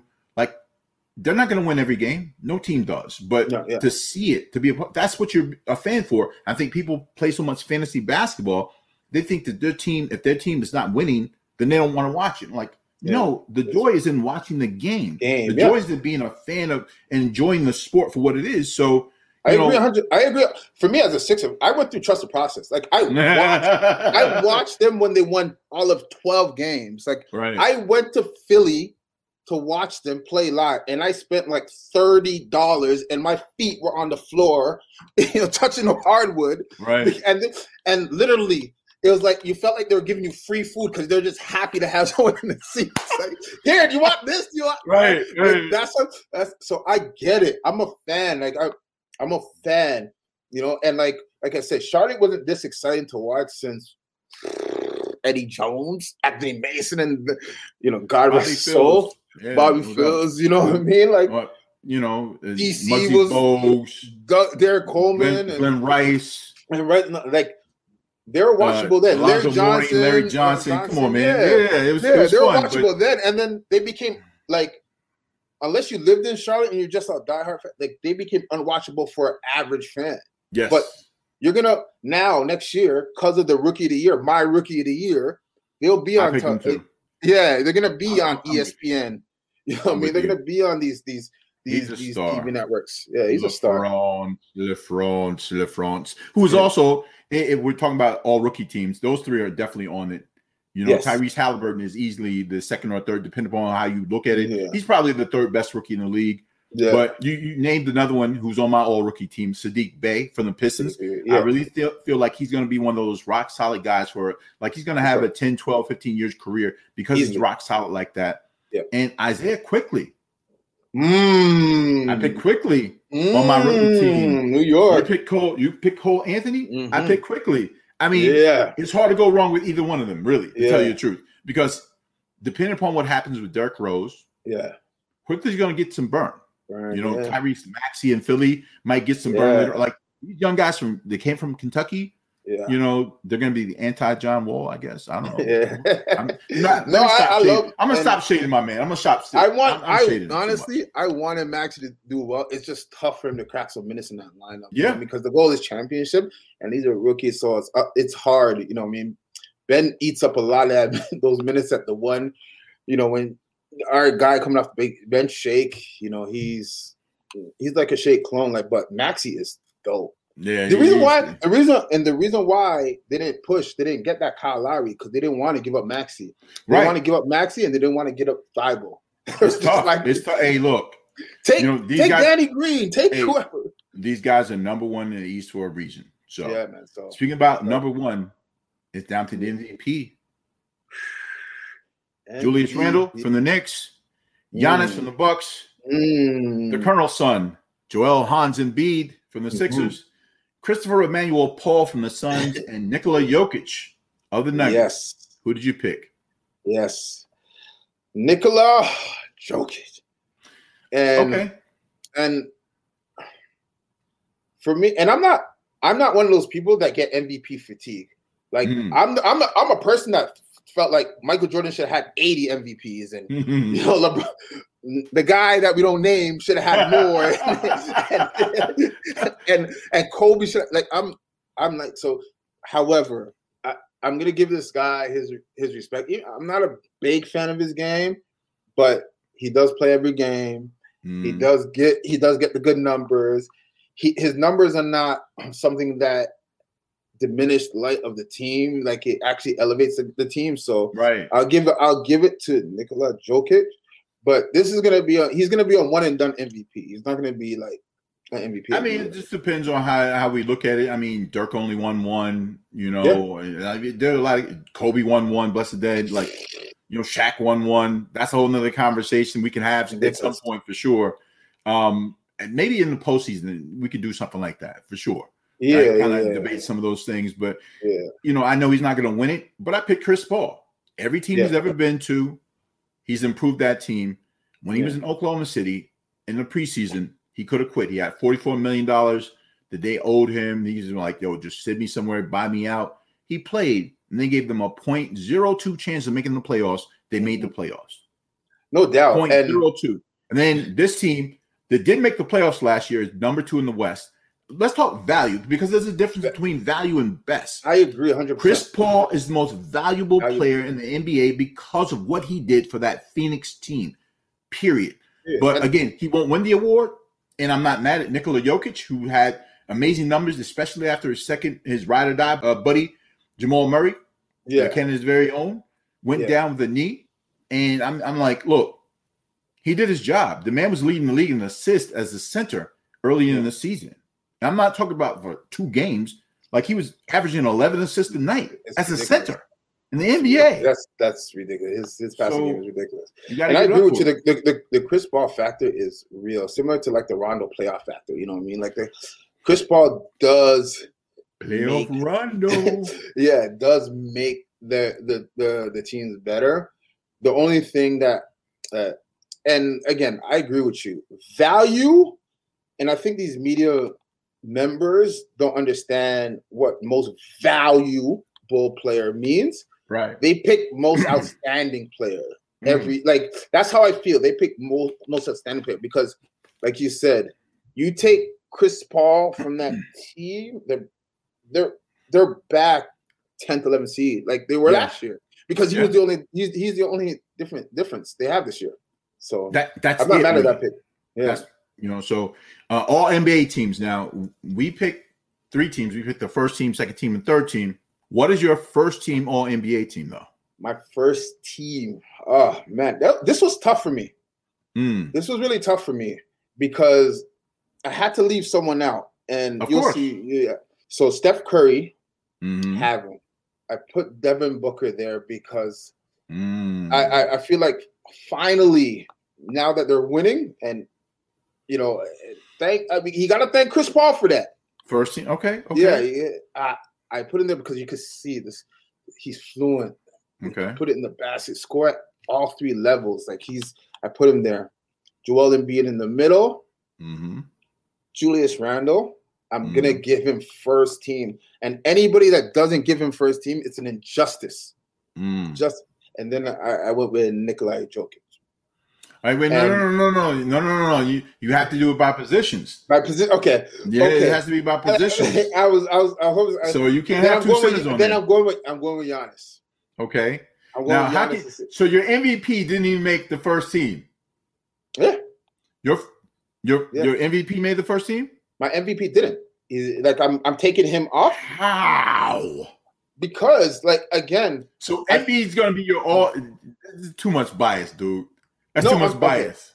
no. Here's the Come thing, on, right? I, no, I. It's your list. I'm, I'm just saying. no, no. Here's the. I'm, and- I'm gonna it- give you flames because you picked Jokic as the MVP, but then he can't make first team All NBA. But the only reason why he he's my MVP is by kind of by default. It's because Embiid didn't play Uh, enough games. Uh, That's- okay, okay, That's okay. That's the that's the only that's the only reason. Fair enough. I'm gonna work Yeah. with you on that. So Yeah. I picked my first team was Chris Paul, Mhm. Donovan Mitchell, Kawhi Leonard, Mm. Giannis, and Nikola Jokic. Again, winning played a factor for me in all of that when I picked those guys. Not just the superlatives of the numbers, but Mhm. also what they did to contribute to um, winning team. Like I could have had Russell Westbrook and Bradley Beal in my first team because of the numbers, but the numbers Yeah. don't always tell the full story. Sometimes numbers lie. And um in this case, I just those are the guys I felt like should have been my first team. Did you pick a second team? I I didn't I didn't pick a second team. All right, let me get you real quick then. I'm Yeah. gonna hit you because this will probably help your conversation because my second team Mhm. was Ben Simmons at the point, Yeah. Kyrie Andrew Irving at the Yep. two, Yeah. Jayson Tatum at the three, Uh-huh. Julius Randle at the four, and Joel Embiid at the five. Right, Mm. and then I had a third team: Mm. Luka, Paul George, Jimmy Butler, Domantas Sabonis, the four, and Rudy Gobert at the five. You I like- notice there's some names that didn't make the list. Yeah. Perennial all NBA guys did not make the list. And I agree with you. I don't think you don't I don't think people should make the team because of their name. Right. And I think sometimes they they they throw people on the team based on that. Paul George, uh, Did you look at his numbers? He's a third team all he's third team all NBA. I'll give it to him because he, he he's having a he's having a great season. I guess for me, I like this. I you're you're you're beyond regular season to me now. You know what I mean? No, So, no, like, no, we got we- yeah, but but I, talking I about get this it. award for the regular season. Regular season, I get it. He he put up the numbers, he did his job. His team is what? Uh, uh fourth in, in the West. yeah. Fair And- enough. Even with even with uh Jimmy Butler, like I love Jimmy, he's shooting like twenty one percent from three. Jimmy Jimmy Butler's And he- intangibles are different. Like there's a Yeah. difference, you know. And you saw the dog in him in the finals last year. You saw it manifest itself. Yeah. So, and I'm not. I, I didn't lend that to that. Yeah. I just felt like when I looked around the league and But- the other threes, you either had you didn't have enough games. Um, Yeah. you shan't be named, or like who was I going to pick at the three after that? Right. I was thinking No, about like who. No I didn't Anthony say- I didn't- No, no, he didn't Yeah. play. He didn't make Yeah. it. You know, um, Brandon Ingram didn't make it. Make it, yeah. You know, because his team was losing. I value winning, Winning, yeah, know? yeah, no doubt. and I can tell you without a question, the real win here came in having you on the podcast, my man. I appreciate you for coming out. Bro, this is this is this is fun. We gotta do it again. We Like do. I said, man, there's so much, there's so much stuff that you know we talk about off camera that you Mhm. know maybe we, we need to chime in and talk about it because again, I, I you know, the, this basketball thing is it's our world, it's our thing, and you know, like I said, we, you, and everything that you have taught me, it's like you're a, it's a master class, right? No, so I, I'm it, a, uh, you're a professor. I'm still a student for life, and I'm always Hey, gonna learn from you. brother. Forever a student, I am too. So Yeah. appreciate you, steel sharp and steel. Let people know where they can find you, my man. Find me on Instagram, D I O N, D I O N again, 0713. Listen, I, I'm out there, I give my honest opinions. Um, you know, I just I say what I feel, I mean what I say. When I'm right, I'm right. When I'm wrong, I'm right. you know, and if they want some, if they want some training and coaching for basketball, Hit they can reach out to you there as well. Hit me up on there as well. Anybody's welcome. Don't look at your child. If your child's interested and they and they could walk and chew gum, bring them to me. I don't care. I No doubt. believe I believe no matter what, even being consider myself a lead trainer, I'll train your kids. I'm not one of those people that only train a certain level. So hit me up and we'll get it done. Dion, you're our MVP. Until next time, come back Peace. for more of the open run with Will Strickland. You know, right after this.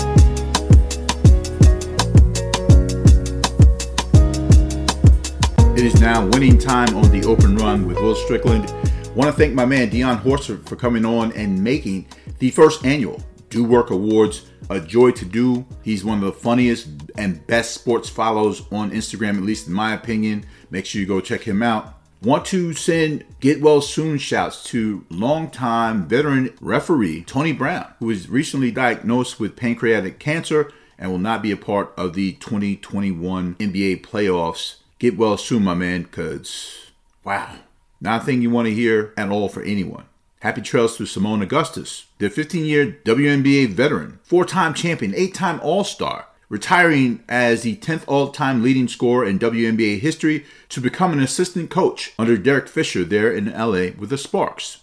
Fare thee well to the great voice of the NBA. And I said the voice of the NBA, not just the Knickerbockers, the voice of the NBA, Marv Albert, who can literally let his hair down. That is the double entendre.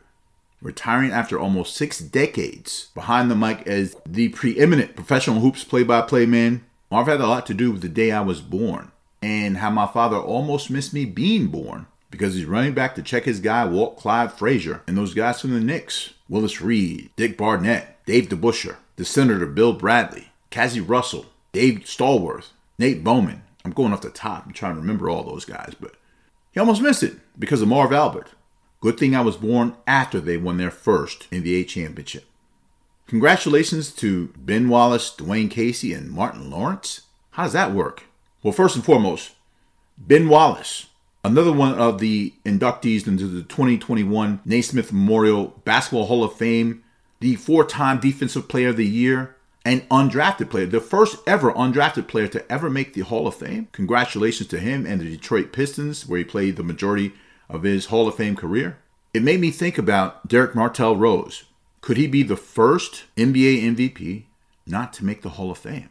You go from undrafted Ben Wallace to an MVP with all the star power in the world, but he still has chapters to write. And we'll see if he can add to those during the playoffs this year. We'll get to that in a moment. But Dwane Casey, coach of the Pistons, received a contract extension through the 2023-2024 season. And I like what they're trying to build there. Like Case was the guy who's there at the beginning of the Raptors culture being built by Masai Ujiri. He led them as far as he could lead them, apparently. Black coaches have traditionally been some of those coaches that are the bridge to getting close to the championship. Mark Jackson, I might be talking about you. But then they don't get to see it all the way through. Hopefully, Case gets to see this process all the way through because I like their young pieces. I like Killian Hayes. I like Isaiah Stewart. I like Jerami Grant. I like Saddiq Bey a lot. I think he's going to be the glue guy. The guys are going to keep everything together there. And I like, I think Josh was the number four pick in the draft years ago. Josh Jackson, who's doing well at home. It is very tough to play in front of your home fans, in front of your friends in the city you grew up in, but he's doing well in Detroit. I think he can be a six man of the year candidate because he's instant offense off the bench now, and I think he has a coach who really believes in what he can do. So I'm excited about what can happen in Detroit. But what's also exciting is what up, what up, up. No, that was terrible. But if you ever watched Martin, Martin Lawrence's comedy that was on TV for years, it was set in Detroit. And the Pistons and Martin Lawrence have created a merch line around the 30th anniversary of Martin being there in the city. I must be really old. Martin is 30 years old now. Wow. So congrats to Ben, Coach Casey, and Martin Lawrence. I think I need to call the Pistons to get some of that gear to give away on the show. Let's see. We'll make that happen. Salute to the captain, Kareem Abdul Jabbar, the artist formerly known as Ferdinand Lewis Alcindor Jr., now has an award named after him for the NBA, the Social Justice Champion Award, where players who show initiative in helping to change the world in their own special way in collaboration with others who are doing the same, who have the design behind seeing equality and justice for everyone. There will be, I guess, five finalists. The winner will receive $100,000 toward his charity of choice, as well as the other four finalists will get $25,000 toward theirs. There'll be a panel of seven executives, players, coaches, and administrators from the NBA, along with Kareem Abdul-Jabbar, to select the finalists and the ultimate winner. So good luck to everyone. That's going to be a great award. And again, the progressive nature of the NBA and their front office, Adam Silver, and their whole brain trust over there to really continue to speak truth to power. They're not one of these companies that says, okay, we paid lip service to it last year because of George Floyd. Now that no one's looking, we can stop. No, this is an active, ongoing thing because once it becomes a part of your DNA that you want to help all people have an opportunity, it's not seen as an initiative. It's just what you do and who you are. Good luck to Jaden Hardy, G League bound, the young man from Detroit playing out in, of course, they all play in Nevada at these prep schools. I think he played at Coronado. Opted out of playing college basketball so that he can be a part of the G League Ignite team. He's the third top high school player that has opted out of playing in college, including Michael Foster and Fanbo Zeng, who is going to Gonzaga. Good luck to all three of those young men. Also, good luck to Amadou Gallo Fall, the godfather of African basketball and the president of the BAL, the Basketball Africa League, where rapper Jermaine Lamar Cole is a part of the Rwandan basketball club there, the Patriots, and he debuted this past weekend. J. Cole, three points, three rebounds, two assists, 17 minutes. Not great work, not bad work, but you know, people are questioning how a 36 year old who didn't even play in college has this opportunity to play in a startup league that really needs to define itself not based on celebrity endorsement or celebrity engagement to that degree, but in the quality of the athletes and the quality of the infrastructure built there by Mr. Fall with the help of Adam Silver and Masai Ujiri, who's definitely involved in everything going on there. And then the players. They want something that's independently theirs. And I think the talent is there. And I think my man Jesse Washington wrote a really, I haven't read the piece yet, but knowing Jesse, the 2019 Full Court 21 Montreal champion, I know that he wrote a strong piece about the BAL.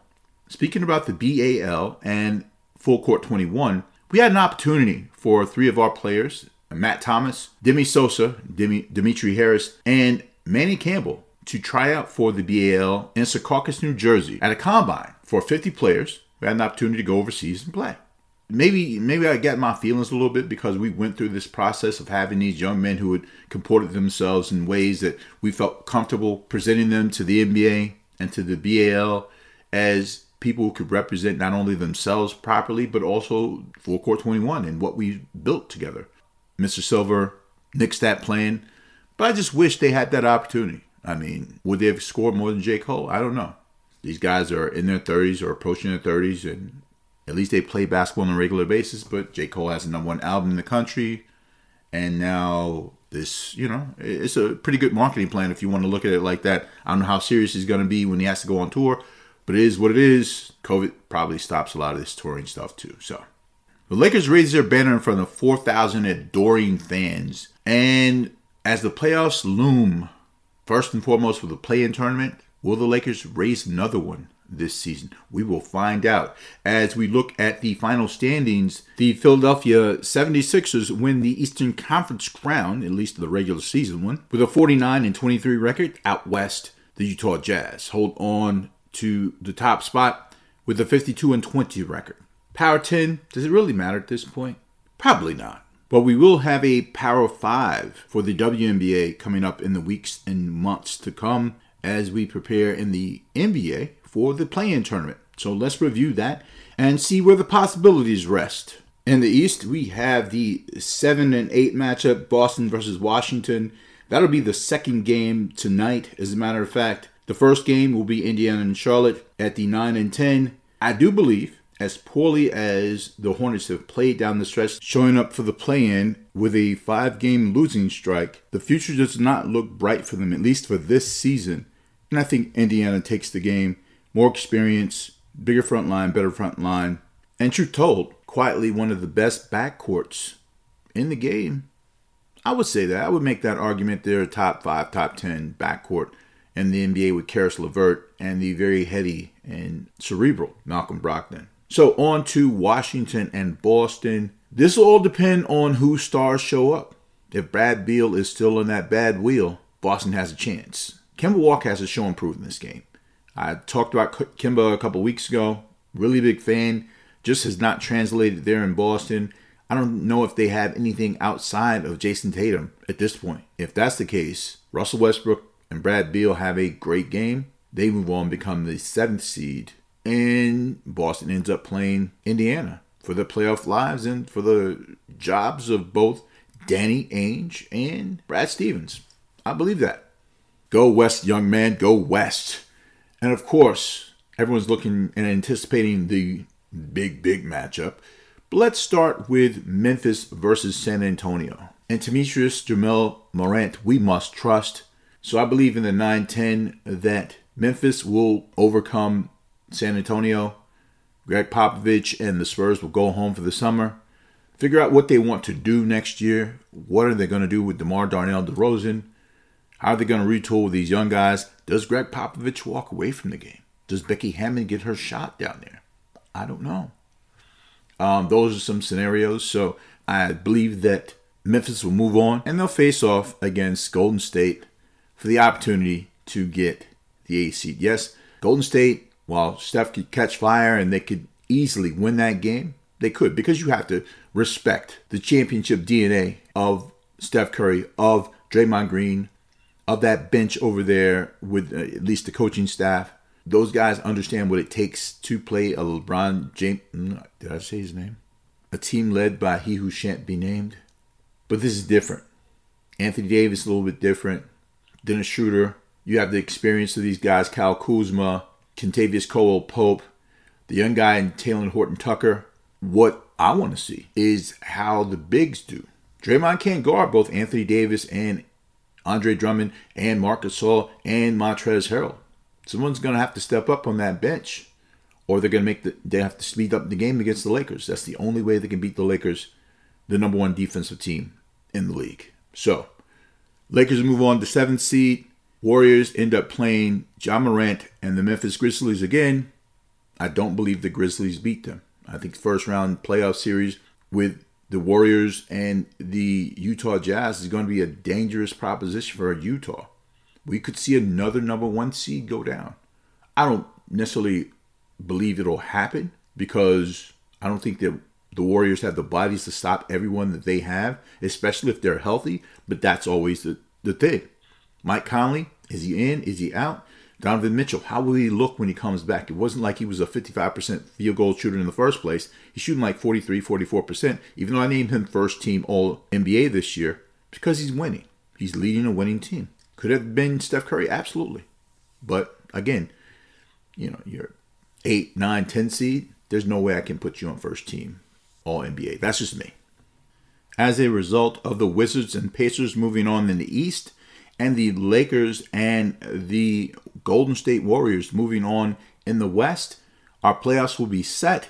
As a matter of fact, we have a special edition of the Open Run with Will Strickland featuring the guys from Below the Hardwood, Press's own Below the Hardwood. I'm going to guess on their show, they're going to cover the Eastern Conference playoffs. I'm going to cover the Western Conference playoffs. That'll be out Saturday morning, so be on the lookout for that. A special edition of both BTH, Below the Hardwood, and the Open Run with Will Strickland coming up this weekend to preview the playoffs in both conferences.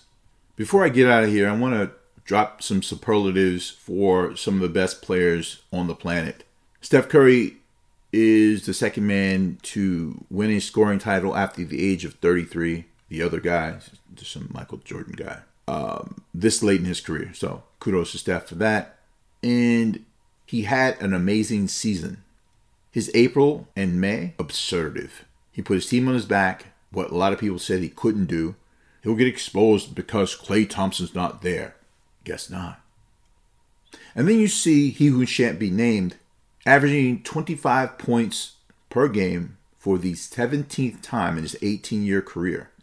It's never been done before. He so far outpaced anyone who ever played the game it almost doesn't make sense. But that's a level of consistency that I don't know if we'll ever see that again. That's him. And last but not least, I want to give my I got to give the flowers to Kyrie Andrew Irving. You can look to clown World be flat all you want, question his priorities, but at some point, amidst all this alleged turmoil that's going on, whether burning sage or taking time off for your birthday, hanging out with your sister for her birthday, the man played in almost 75% of his games this season, whilst dropping 27 5 and 6 during the most efficient season of his career, and is the ninth man to ever go 50 40 90. Larry Bird did it twice. Mark Price, the grossly underrated Mark Price, did it. Reggie Miller, Dirk Nowitzki, Stephen John Nash did it four times as coach. Kevin Durant, of course, Steph Curry, and Malcolm Brogdon. Kyrie Irving shot 51% from the field this year, 40 from three and 92 from the line. And when they want to ask him the same inane questions they ask him every week when he does his, or not every week, but you know after every game, because he has an obligation as a player to speak to the media, make himself available to the media. But sometimes you have to control the narrative. He didn't want to talk about basketball and answer the same questions. Kyrie, how did you make that basket? Uh, I worked at that. I made the basket. Great. That's great fodder for news. He wanted to talk about what was going on in Palestine, about people hurting that basketball wasn't the first thing on his mind. And they jumped at it. Oh, it's going to be a problem for the next. They're the second seed in the East. with all these problems.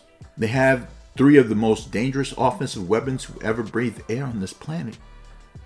And yet, you guys are worried about whether his mind is on it. Okay. Unless you're betting heavy in Vegas, relax yourselves. It's all good. Sometimes you don't want to just shut up and dribble. With that being said, till this Saturday with the special editions of BTH and the Open Run, do what's popular with the population, don't get beat off the dribble, and keep listening to the podcast of Basketball and Life Are One. It's the Open Run with Will Strickland. Rich Kid, it's been a big one. Let's make it happen, Captain. Easy.